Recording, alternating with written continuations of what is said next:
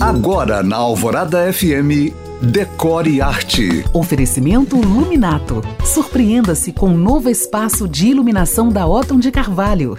Eu abro esse podcast com a famosa frase atribuída a Miguel de Cervantes, autor da obra Dom Quixote, para te falar essa semana de Feng Shui. Eu não creio em brujas, pero que las hay, las hay. Eu fiz isso porque eu descobri que o Feng Shui, que é essa ciência milenar chinesa que estuda as energias da arquitetura para trazer sorte através de prédios bem localizados e ambientes equilibrados, foi aplicada em alguns dos edifícios mais famosos do mundo. E eu tenho que te contar quais são eles para que você fique tão surpreso ou surpresa quanto eu. Olha só, o Hong Kong and Shanghai Banking Corporation, conhecido por nós como HSBC em Hong Kong, é feito sob o auspício do Feng Shui. O Trump International Tower em Nova York, o incrível Museu Guggenheim, que eu já tive o prazer de conhecer também em Nova York, e o Banco Britânico de Londres.